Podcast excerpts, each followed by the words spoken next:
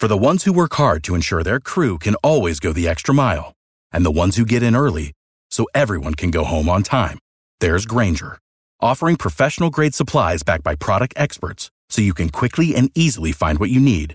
Plus, you can count on access to a committed team ready to go the extra mile for you. Call, click Grainger.com, or just stop by. Grainger, for the ones who get it done.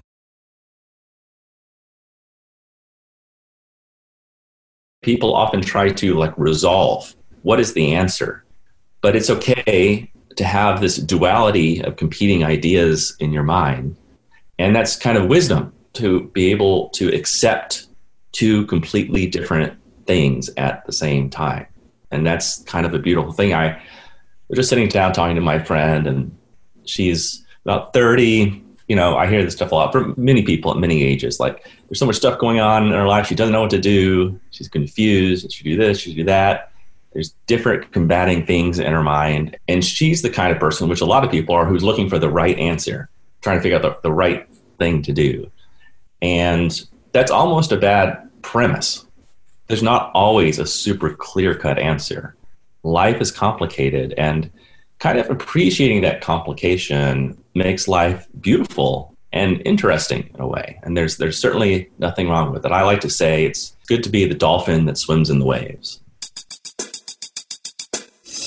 Therapist Uncensored brings you decades of experience with interpersonal psychotherapy, relational neuroscience, modern attachment, and anything else they think will be helpful in healing humans.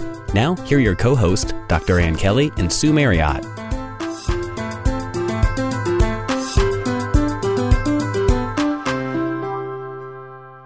Hey gang, this is Ann Kelly, and with this episode, we are wrapping up Season 4, and we are doing it with a bang. So you're probably aware of the surge of research on therapeutic use of psychedelics that are showing really promising mental health outcomes. But what if you could get the benefits of therapeutic psychedelics without ingesting any drugs? Wouldn't that be cool? So this is exactly what blew Sue's mind when she discovered today's guest Trey Ratcliff's latest artistic creation. So he's produced an art video experience that might be able to deliver just that. So it's kind of hard to describe. But basically, it's an original video set to customized binaural music that pairs with an app called Tripp. Yes, Tripp, T-R-I-P-P, which, if done correctly, it gives you the fully immersive virtual reality experience that's not unlike a trip in real life. It's really wild. And at the very least, these artistic video experiences can enhance your mindfulness practice or launch you into a brand new meditative experience. So wild, yes, but fundamentally, this is about unlocking human potential and facilitating healing of humans. So Trey Ratcliff, our guest, is an all-around artist known for his photography originally, but really he is becoming a worldwide consciousness raiser. So his photos have been viewed billions of times, and he uses his social media platform of 5 million followers to help them define themselves and find presence through creativity. So his platform, Stuck in Customs, hosts a plethora of options to inspire us. It's really amazing. There's even a YouTube channel that provides this fabulous 360-degree experience. You really have to see it to believe it.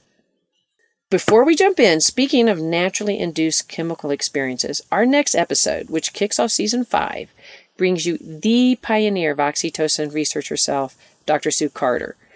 You may be familiar with her partner, Dr. Steve Porges of Polyvagal fame, who's been a previous guest on our show. They're quite the dynamic duo. So Dr. Carter will help us learn to understand and to naturally facilitate our own favorite neuropeptide, oxytocin. So tune in to our next episode. And if you're eager to learn more, please join our NeuroNerd Patreon community at patreon.com/Therapist Uncensored. All right, let's jump in. It's really, truly an honor to introduce you to Trey Ratcliff. So, hey, welcome to Therapist Uncensored, Trey. It is wonderful to have you with us. Maybe we could start with set and setting. That's a kind of a generally good thing to do when we were having an experience together. Do you want to say a little context, maybe just a quick brief about who you are and where you are and how you're feeling? Because that's part of set and setting. I'm Trey Ratcliff. I'm currently in New Zealand. I moved here about 10 years ago, and now I live down on the South Island, where it's all mountainy and snowy. It's winter time down here now. But I came to the North Island to work on an art commission. I'm really an artist. I don't know. I hate to define myself, you know, or have some identity, right? Isn't that one of the great goals of life is to shed all identity? Although it does make it useful when describing stuff that you're into. But yeah, so I'm a fine artist. Well, and I can help with that actually, because part of how I know you in quotes, is it started with photography. So those of you that are listening that are into photography at all, Trey does incredible teachings, education around how to unleash the photographer within you. But it goes well beyond that. You know, photography has been one of my mindfulness practices so that even when I don't have a camera in my hand, like you kind of see through a shutter and you can see things you would not normally see. So it's like I see you and I think that you identify this way as like you unleash creativity and you unleash, you know, sort of more of our humanness in various ways, actually. Is that too lofty? No, that's right. I think, you know, you're right. Because, you know, I'm on a long path. I hope we're all on long paths. And, you know, what you see and want and do changes over time. Hopefully it matures and goes up the right ramp. I think of this consciousness ramp, you know, down at the bottom is like a grasshopper or like Trump or something. But up at the top is like Buddha, right? We're somewhere on there. So hopefully you keep kind of moving up that ramp. And so, yeah, I started taking photos and I started teaching. But I realized that photography for me was like a meditative thing. I was super present. And I never felt like that before because I didn't get my first camera until I was 35, about 14 years ago. And I didn't even know that like mindfulness was a thing and presence was a thing. So I accidentally found that. And then I started reading Eckhart Tolle and all this kind of stuff. I was like, wow, they started to put an intellectual scaffolding around what I was experiencing. And then even though I was teaching photography, I thought, well, let's be a little bit more bold and not just teach photography, but try to teach presence. Because photography is like a forced meditation in a way, because you have to be present. And I think it's good. So I want to encourage people to be creative, because I think when you're creative, you help to find your true self. So that's kind of become a big modus operandi. I like to say that my overall goal is to spread love and consciousness as it is, like as I understand it, you know, and I'm still learning as I get older. I would add probably and silliness, that you have a real lightness about you and your work. So I think that's an important part of it, right? That we're not just like being all serious and trying to expand our minds, but kind of the goal is play, right? Yeah, I think it really helps when you don't take yourself seriously and you don't have an ego or no self-identity. You can just kind of say just what pops into your mind. You know, sometimes I get in trouble for it, but to me it's like, well, just let it flow. And, you know, sometimes you might get the wrong idea or not get a joke or whatever, but I'm, you know, I have a very like naughty sense of humor. I think it's fun to be in the middle of a discussion and like just say anything and to keep it light, right? Life is not so serious. I'll tell you something funny. I was doing DMT with a group of friends. We have a little salon, and a new guy came into our salon. He's from Peru, big old afro, really cool. He's one of those guys who walks in the room, you can just tell he's a yogi. You know, he's just got this thing about him. Like, wow, this guy. It's something about the eyes, too. It's like this calmness or something. Yeah. He was just peaceful and like real slow with his movements. But he was also quite serious. You know, some of those guys and gals, women, I don't know if you're not supposed to say gal, they can be pretty serious about it, you know, with no levity. And I don't really find that off-putting, but so anyway, he was like that. He went through the DMT session. It was his first time, and it's good in terms of setting to have an intention, right? So he went into it. And so during this little 15-minute session while he's laying on the couch, he's laughing and almost laughing in tears, like the most ludicrous laugh. And we take turns, and we sit up, we discuss what we saw when we went in there. Were the Machine Elves there? What did they show you? What did you see in the Matrix? What facet of the jewel of life did you get to see this time? And so he came out of it, and like he integrated for a few minutes, and he goes, I saw everything. I saw the gods. And they told me that I'm way too serious, that the universe is a fun and very silly place. You know, like it's a big Monty Python skit. Don't take it so seriously. Don't take yourself so seriously. And I've thought that a lot, you know, because sometimes you do encounter real serious people, and I kind of have a tough time having interchanges with them. But yeah, you know, there's a lot of bad shit going on in the world. People have problems. things like that you should take seriously. Don't take everything with levity. It's not all one big joke. But yeah, hey, lighten up a little bit. Life's also a party. I got to meet Ken Rinpoche, who is in the lineage of the Dalai Lama. Incredible opportunity. You know, we were schooled beforehand not to touch him, like all these things. And the kids are around and he's whispering something and they just die laughing. And so basically what he was saying into their ear was rabbit poo poo. And that, so he just had this fantastic, you know what I mean? Like he's in his robe and everything, and and he would just say it. And they just loved him, of course, and we're just all at his feet. So here's one of the things that I have. So I'm a therapist, and I see a lot of and believe in the research around psychedelics and expanding consciousness and all of those things. But I have some concerns, and part of it is, from a research perspective, to me, there's a evangelicalism at times about like, this is the thing, you know, which is different from like, my experience was so awesome. Oh my God, everybody should take this. We should put it in the water, all that. Versus like seeing people who are clinically depressed and sort of making promises that they're going to get better, that kind of thing, right? And I've worked with folks on ketamine and things like that. And it's not all roses. This is not a panacea.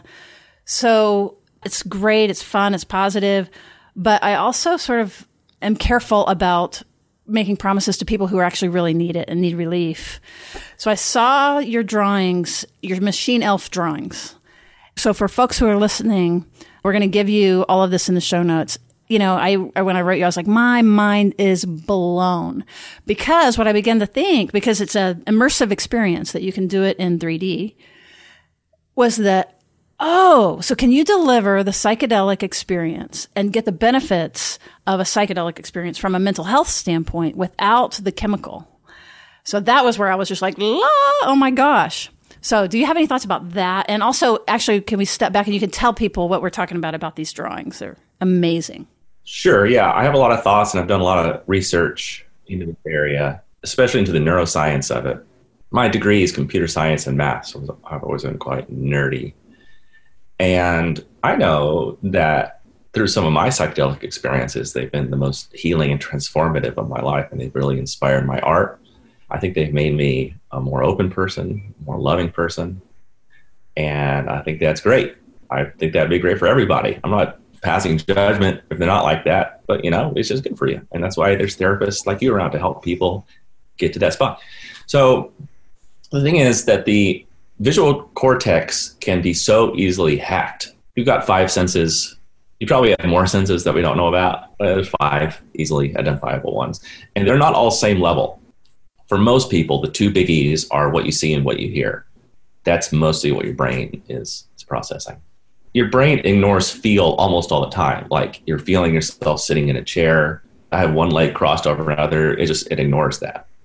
And so when your brain is getting dominated by what it sees and what it hears, it can go to another place and relax. And it's this forced meditation. And forced, that sounds bad. You know, it's like you're in there for the ride. It's going to be 10, 15, 20 minutes. And your mind calms down on visually. It's Machine Elf thing, which I'll describe in a minute. Yeah. And we have this beautiful custom audio that's made by my business partner, Sam Wade. It's all custom to go with the music. And you're on this journey. And your mind just settles. And there's this beautiful Indian guru, I forgot his name, but he has this great poem. Anyway, in it, he describes the mind like a glass of muddy water. You just leave it alone, the mud will sink to the bottom, and there's clarity on top. So that's what happens in these experiences. And in clarity, sometimes you can figure something out. Something that was a little broken inside of you. I hate to use the word broken, but something that you needed to make progress on, or a new perspective that you might want to have, or forgiveness or gratitude. So it is nice to go into it with a little bit of an idea. So what are these Machine Elf things that we're talking about? They're basically three-dimensional fractals that are made out of pure math. They're very colorful. They're super intricate. They're impossibly intricate. I've never seen anything like it. I'm not bragging or anything. I'm just telling you objectively. Wow. I'm not making them because no one else has made them before, but I'm just addicted to them. Like I stay up late at night working on them. There's a lot of failures. Each one has taken a little over a month to make and make custom music for. It takes me about 4 to 6 weeks to make them, to create them. And a lot of them just are disasters. And the best way to experience them is in 3D, wearing a VR mask. We partnered with this company called Tripp, and they kind of want to be like the Netflix of conscious experiences, which is pretty cool concept, I think. But the first three, and maybe some more, we're always working on more, we're going to also release on YouTube. So people can go look at YouTube in 4K. I suggest full screen and good earphones. And then we've also released some 360 ones, which you can still see in a rectangle. And you can grab the screen and kind of move it around in different ways.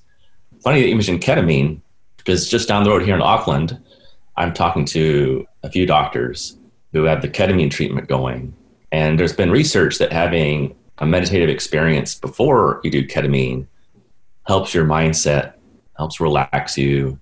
Because it is sometimes done in this kind of clinical doctor's office where people don't feel like they're in a comfy couch or whatever. So anyway, we're going to use the Machine Elf. We're going to put a series of these things on before they go into their ketamine treatment. And we think it's going to work really well. But we're going to measure, you measure, iterate, repeat. And if this works, we want to get it out everywhere because there's a lot of mental health problems out there. There's not enough use to go around. Some of these things might be shortcuts or a different way or an additional way. And it really is like a beautiful experience. I'm glad people are moved by it. I mean, moved is an understatement. It felt like it popped off the screen. I'll just sort of describe it from my experience. The colors, the movement, the music, of course, with it. You're using fractals. There's definitely a feeling of something that you would find in nature. Some of them I find scary. Like it actually gives me like the, the squares and that sort of stuff. And then some of them, it's just like you can just drift away. And the idea behind it, and part of what I got so excited about is that just like you're saying, anything that enhances tilling the soil around the mind and like mixing things up and freeing you. And I did it only with the 2D. I actually tried to get VR and like everything's sold out. I'm sure it's like partly in response to y'all's release. I'm not sure, but I'm looking forward to doing it. You'll have never seen anything like it. I can absolutely guarantee you. It is the most beautiful and transformative and exciting. So part of it is like you get drawn along in a story, but you are free to kind of then project your own story into it. Was that intended? Absolutely. I'm glad you get it. Not everyone does. A lot of people look at it, they're like, what the fuck is this? Why is Trey doing this? Shouldn't he be taking photos? People get like that. Like, old friends, like let's say you change or you do something different or like whatever. Like your friends get mad at you. Like that's not what you're supposed to do. I think people's reactions crack me up. And one of my best analogies for it is stolen from the author Michael Pollan, who wrote How to Change Your Mind and the Herbivore's Dilemma. A lot of times people's brains are like a ski slope. There's like a bunch of powder and then there's tracks that go down and then you just end up going down the same tracks, right? You just get stuck in the same tracks. And an experience like this can like shake it up and it's all smooth powder and you have a chance to make new tracks. Because the brain does get stuck in these cycles of tired thoughts. So when you go on this journey with these Machine Elf creations, I'm glad you saw it like that because it's the same way I see it. That's the same way. Is that overall you're in a safe place. It's not scary in the way that a guy's going to jump out of a bush with a knife. But it is, there are certain tones, certain waves that can be a little confronting. Not to the level like horror movie sounds confronting, but there's just a little bit of, a little challenging. I would say really 95% of it is not like that. And it's light and journey and like, it's kind of, but there's a few things in there. And when you hear these tones, it can be a little bit confronting, but you're in a safe place. They're like, oh, okay. Because a good story has a beginning and a middle and an end, and there's some conflict in there and it's complicated.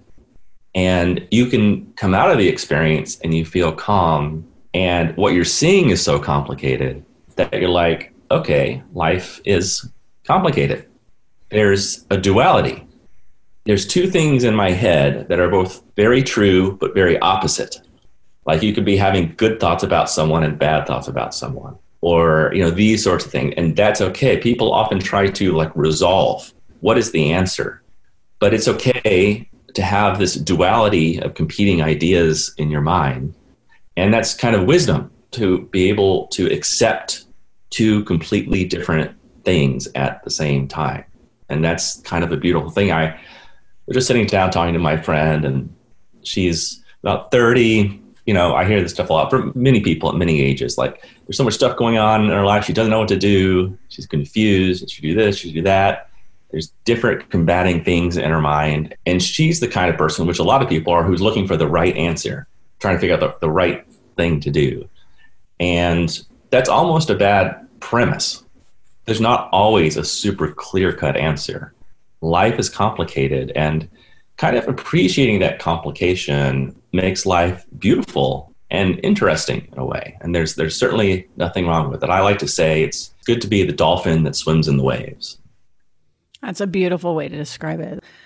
It made me think of coronavirus, and, you know, it's confusing and there's multiple things happening and we're getting multiple messaging, not in New Zealand, who is doing, by the way, a fantastic job of managing it, but certainly here in the United States and sorting out noise from what have you. So it's a journey. Part of what I was excited about is like a Rorschach. Actually, this gets into the research I want to ask you real quick. So I was looking into and thinking about like, what is the therapeutic effect of a psychedelic? Not the mechanism of it. Not that it happens. So I think this is kind of my take, and I really want to hear from you, that there's kind of two camps roughly from a therapy perspective. One being that the images that you see have to do with unconscious things that you need to work out, whether it be trauma or whatever it is, emerges, and the content of your feelings and images are what is important. And then there's another camp that is more dominant now that includes some of the neuroscience. It's not the content at all, that it's the visual and the actual experience of it that kind of scrambles. It's the snow globe mixing up the snow. Then the content is just a side thing. Those are just some thoughts that I had. What's your perspective? Yeah, first I'll talk about the non-molecule version and then the molecule version. So awesome. Basically the one without drugs and the one with drugs. So without drugs is something like Machine Elf, where you have that experience. Even just looking at a screen is pretty good. It's a little bit better if it's wrapped around your head with good earphones. And a lot of this neuroscience research comes from one of my good friends, Adam Gazzaley. He has this incredible lab in San Francisco where he builds fairly robust VR experiences where it's almost like you're in this futuristic car and there's a screen that hangs down and like it wraps around you, and there's good audio, and there's even like wind and I think smell effects. It's a calming thing. It's basically you put this on, and you're just like walking through nature. You're just walking through some trees, just walking through the garden. There's birds flying around. That's all it is. But it's so immersive. Your brain totally thinks that's happening. So in an amazing piece of news, he's really excited. The FDA has just approved this as something that doctors can prescribe. So it's being prescribed to kids with like ADD, ADHD. You know, kids have all these problems in the U.S., which might be not problems at all. It might just be some kids are just hyperactive. Maybe they're looking at their screens. Maybe they're not spending enough time in nature. Of course, that's the problem. We all know it. And so instead of like prescribing like Ritalin or whatever, like U.S. is like they just prescribe a drug for everything. It's a kind of crazy anyway. Just get out of nature, be in nature. So now they can prescribe. It's like a video game almost. This is a huge step forward because the FDA never before would think about being able to prescribe an experience like that. And so it is effective, and it does work. It's like Machine Up, these things work. Now, jumping the fence over to having therapy that's assisted by molecules, a lot of these are now in FDA's phase 3, phase 4 trials, which means it's being tested on thousands of people. And the results are incredible because these are all in lab environments, it's all legal, it's in hospitals. There's an organization called MAPS, that I certainly donate to. So two of the big research centers, one is at Johns Hopkins University and the other is Imperial College London. Tim Ferriss and Matt Mullenwig and a bunch of people have donated like $15 million. They've got like 9 different experiments going on and they all look promising, But I would say, just to mention one, is MDMA-assisted psychotherapy. And these look like they're having cure rates. And again, I know you talked about promising people anything. I don't think you ever promise. I think that's always irresponsible. Because they're like, this is an option. It's safe. You're not going to die. It'll be interesting. And so you go in and you meet with the psychotherapist who's trained in this sort of thing. And you just have a normal session. Like, what are you working on? You know, you got some daddy issues. You got... whatever. Everyone has stuff, you know. I'm not making light of it. I'm just saying, like, not everyone has something, but... oh, everyone has something. Like maybe even, like, as, like, a 3-year-old child, your mom took you to the grocery store and a grocery cart, and then she, like, left you alone for an hour. Then you have abandonment issues. It doesn't have to be, like, super traumatic, but a lot of it is, right? For example, all these veterans are coming back from the Gulf War, the PTSD... dozens of people kill themselves every day because they just can't handle it. I think a lot of people have all sorts of PTSD, childhood trauma, whatever. So they go in, they talk to the counselor like, this is what I'm really having trouble with. Or they might even say like, there's something wrong with me and I'm not sure what it is. I might have repressed something, you know, which a lot of people have. That's a way the brain protects itself in a way. But then that can cause other aberrant behavior that confuses them and confuses other people. So you go into it, hopefully with an open mind, like, I want to fix it. They say, great, come back tomorrow. They come back into the counselor's office and they lay down on a couch. They give them one pill of MDMA. It's all measured out exactly. I think it's like, 140 milligrams, a little adjustment for body weight. So they take that. They're told this is going to be a 5-hour experience. They put on a face mask and they play music. And then the counselor is just there holding space there if they need anything. There's no talking that needs to be done. They're free to say something. They're free to hold your hand. Because MDMA fills you with so much like love for yourself and love for other people. Sometimes it's just nice to hold someone's hand. So they might do that. That might be the maximum amount of touching allowed, right? You know, they make all that clear. And sometimes if it's a woman, you know, they make sure that it's a woman there too, because it's a very vulnerable state and mindset and mind setting is so important. And then anyway, after another hour, they have like another booster pill and then they're off on their ride. And through self-love and through really understanding, people see like, oh, I get it. I understand. And then they emerge and their mind is blown. I think the prescription for this is like 3 or 4 sessions. They're tried in different ways. So it's a total shortcut. There's no doubt about that. And I sometimes wonder if, what I want to ask you about too, because this would be interesting to know, because they are coming up with really great results. And I know traditional therapy has really great results too.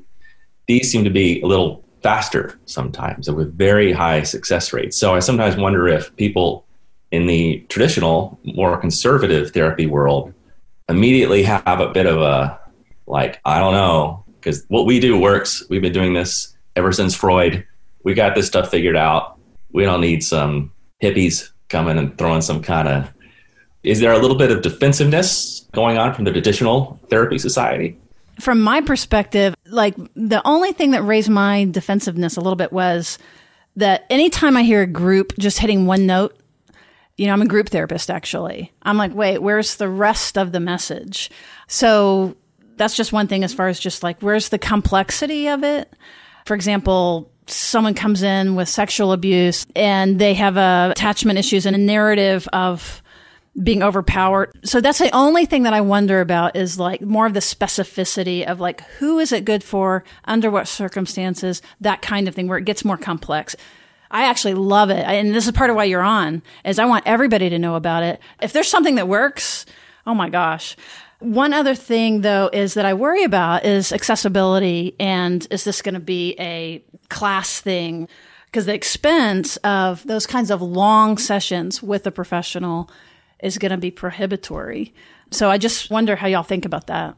Well, I actually disagree. If you look at the economics of it, and that's what they're all doing, the things like MDMA and psilocybin, which is another thing they're using, none of this stuff is patentable.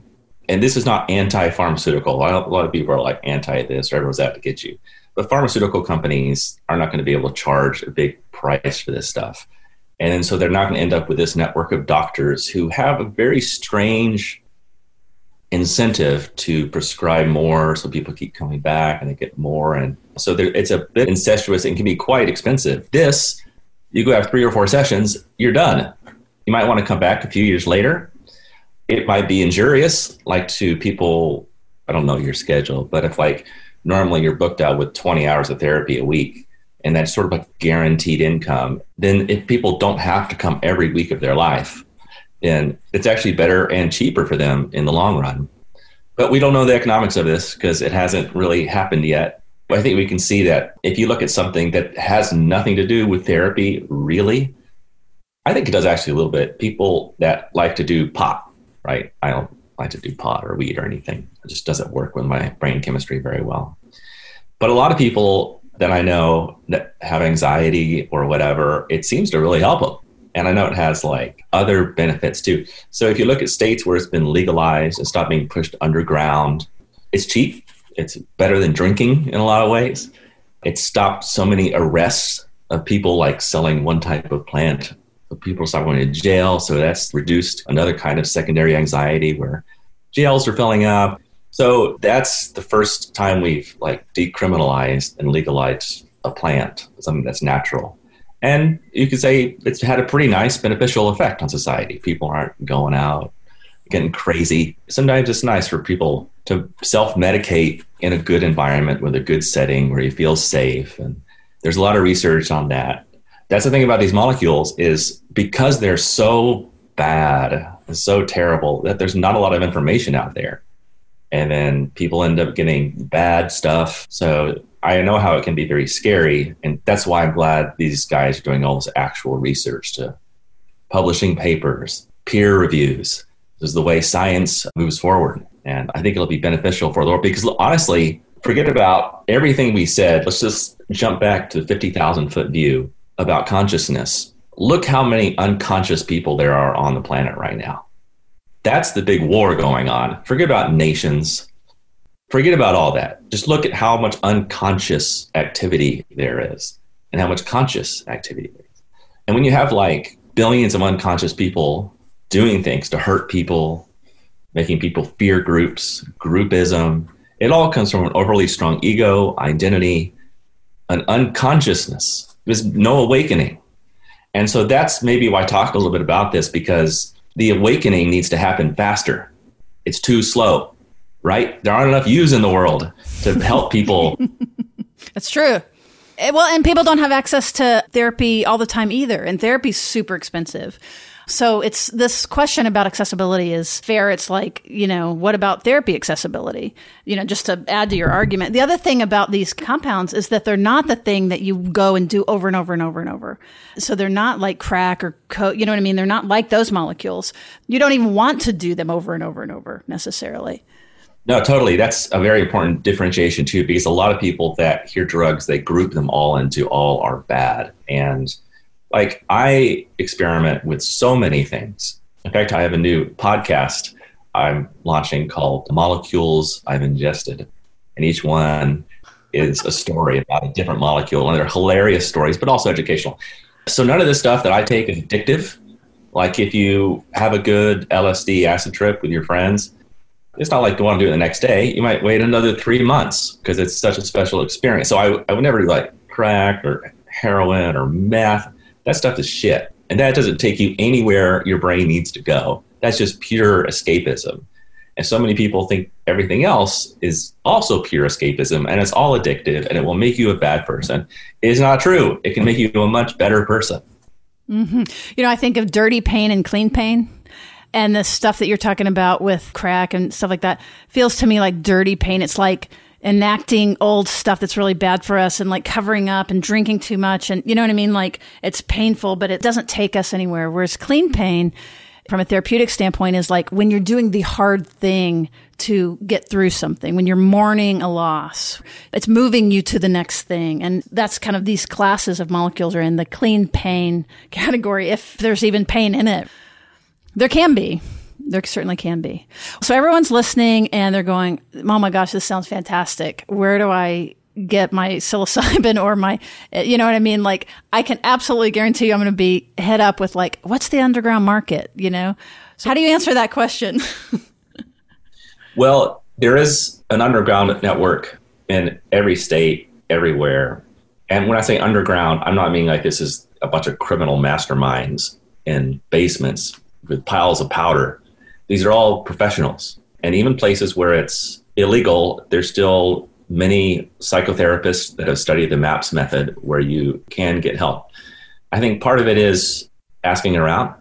There's nothing wrong with asking. You know, that's not illegal. And then you can find out. And it can be very embarrassing for people to ask if you're straight-laced and you don't want people to think badly of you or whatever. Like, I'm a super open guy, and then like sometimes when I'm in a new place, like I go to a yoga class, and there's a few people there that seem pretty switched on. So I'll just go and say, hey, do you know where there might be any mushrooms around here? Or do you know I have access to any like psychotherapists that do any kind of molecule-assisted therapy? And people know it's a pretty small network because people like to help people. For example, I was contacted through a friend, and there's a guy that was about to commit suicide, and he was just lost. And I didn't know him. By the way, I'm not a psychotherapist.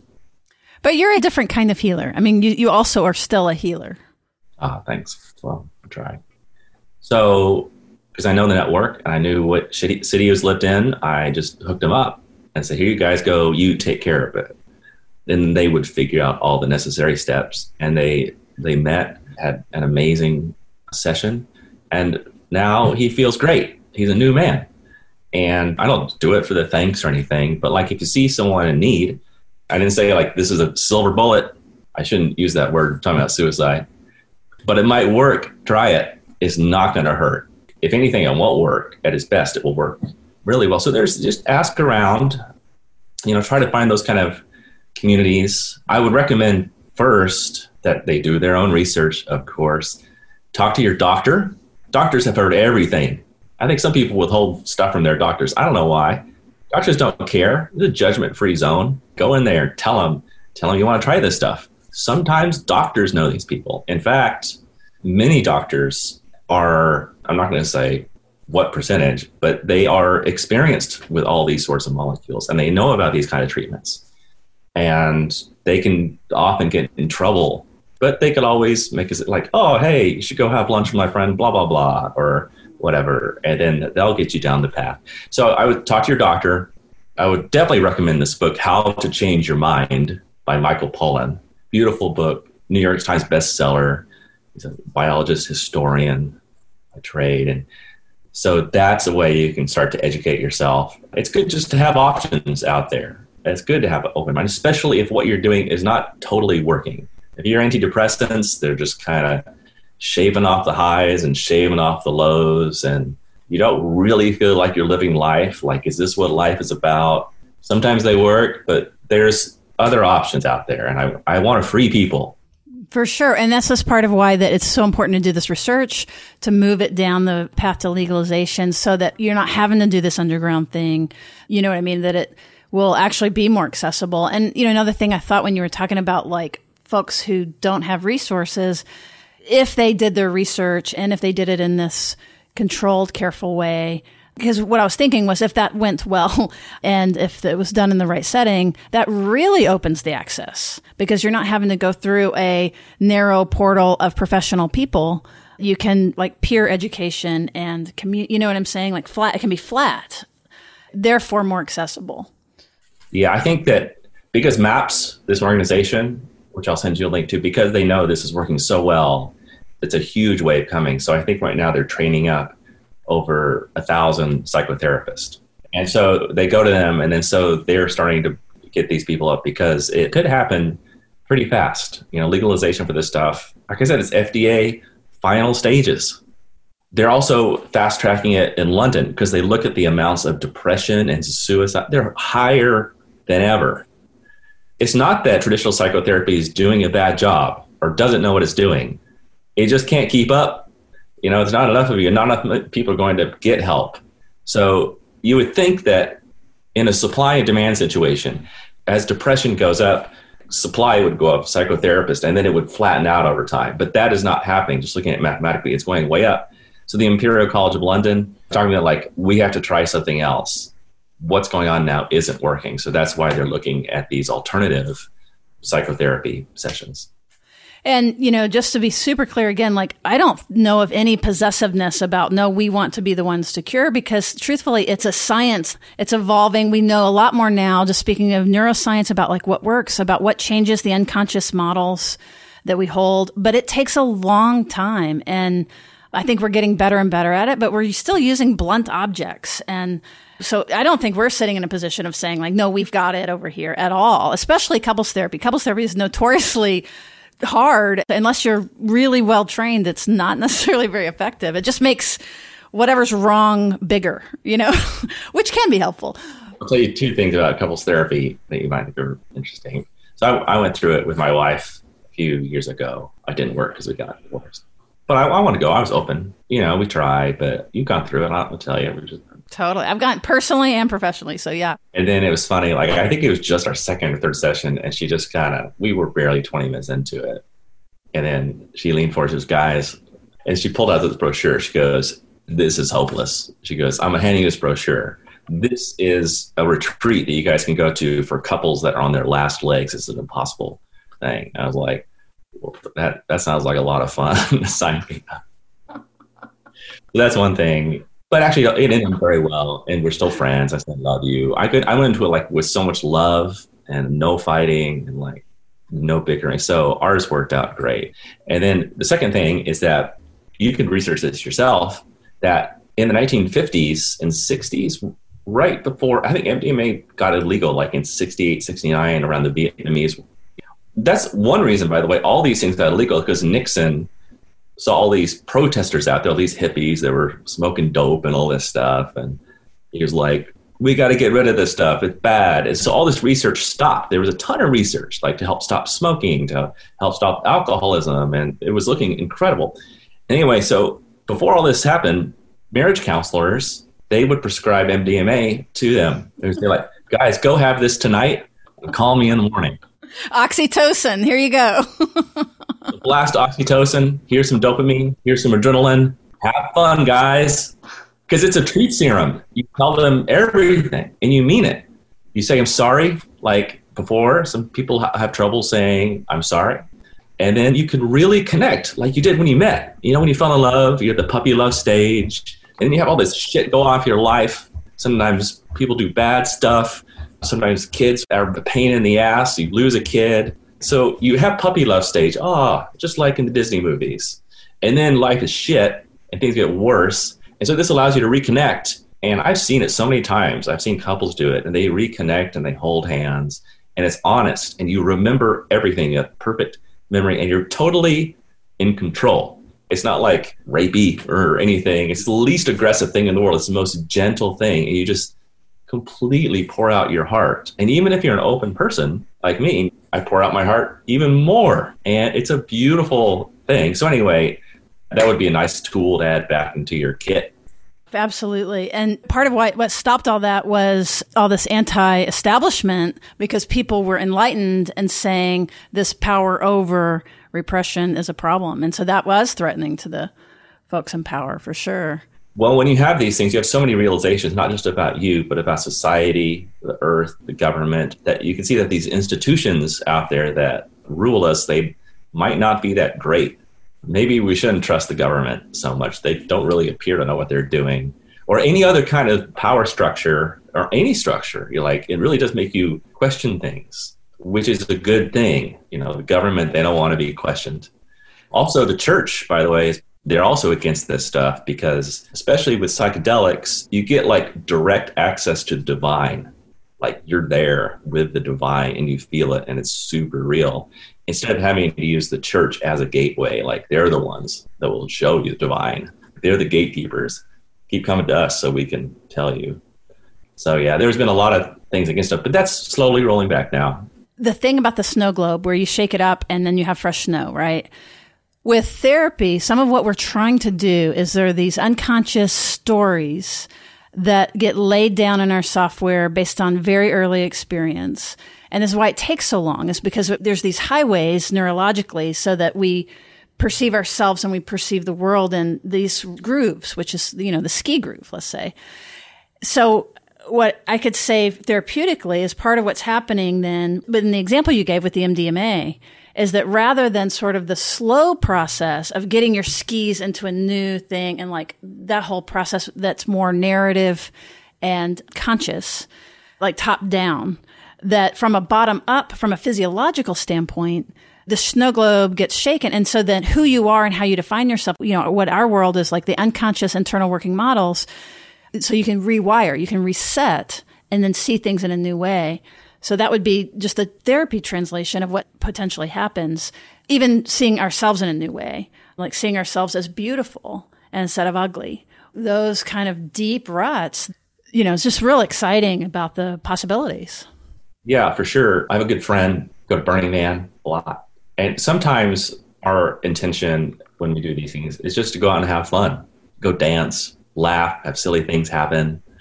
It doesn't always have to be like the most transformative healing experience of your life. Sometimes you can just have fun, and that's a fine intention too.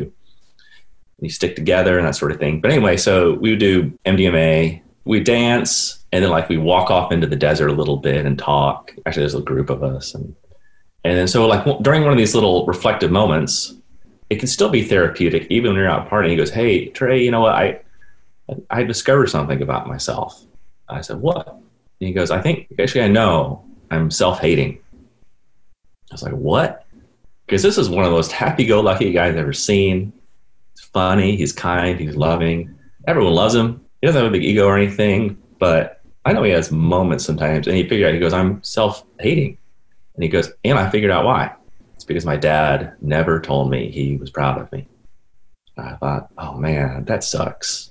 And he goes, "But it's okay. I forgave him." And he goes, "I know I'm worthy of love." Like it was a big breakthrough for him. And then he just hugged me. I said, "Dude, that's so awesome. You're such an awesome dude." Yeah, so that was like a big breakthrough for him. And he kind of figured it out on his own. You can't always figure this stuff out on your own. That's why it's good to have a guide, to be a tour guide for your own soul. And so that was lovely. That shook up his snow globe just on his own.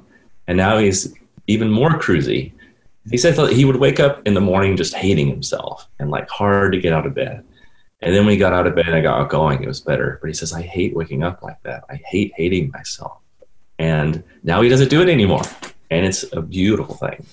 And if there's anything that we can be doing together to kind of get the word out about this kind of hope and new experiences of ourselves, new experiences of the world.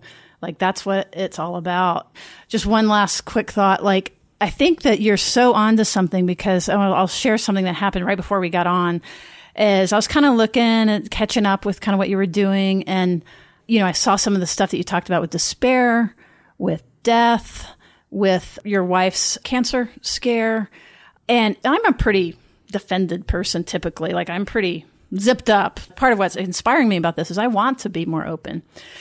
And there was something about, I think, how you talk about vulnerability and how you demonstrate it yourself. Something got around my defenses. And so right before we came on, I had all these tears, that there was something inviting about like being real and being authentic.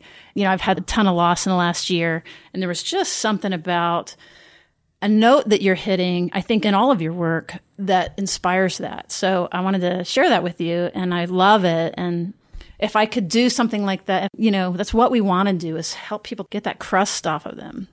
But it was really powerful. I had to be like, right before we got on. So, and that's what we want. That's what we want people to be: more open, less defended. It's not that bad. I want to go back to one thing that I want to highlight for everybody, which is, you had said at the very beginning, this non-molecule. Some of it is the Machine Elf and this trips.com app. But there was also this research where that people are prescribing it. So can you say that again? You could probably find it just by Googling his name. His name is Adam Gazzaley, Gazzaley. And I think it's pretty easy to find out what kind of research he's doing. And that's a great thing. Trying new stuff. That's what humans do. Sometimes it's hard to tell, but we are trying to fix each other, make each other's lives better. There's enough of us out there where we can move the needle. Yep. And we've got to push. There's no like sitting back and being too comfortable.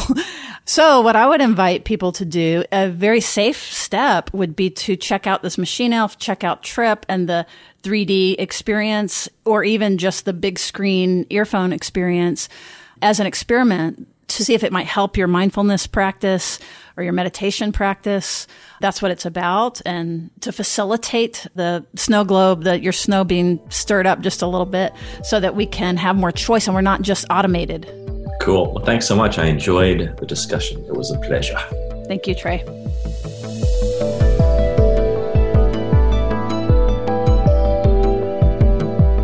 Therapist Uncensored is Ann Kelly and Sue Marriott. This podcast is edited by Jack Anderson.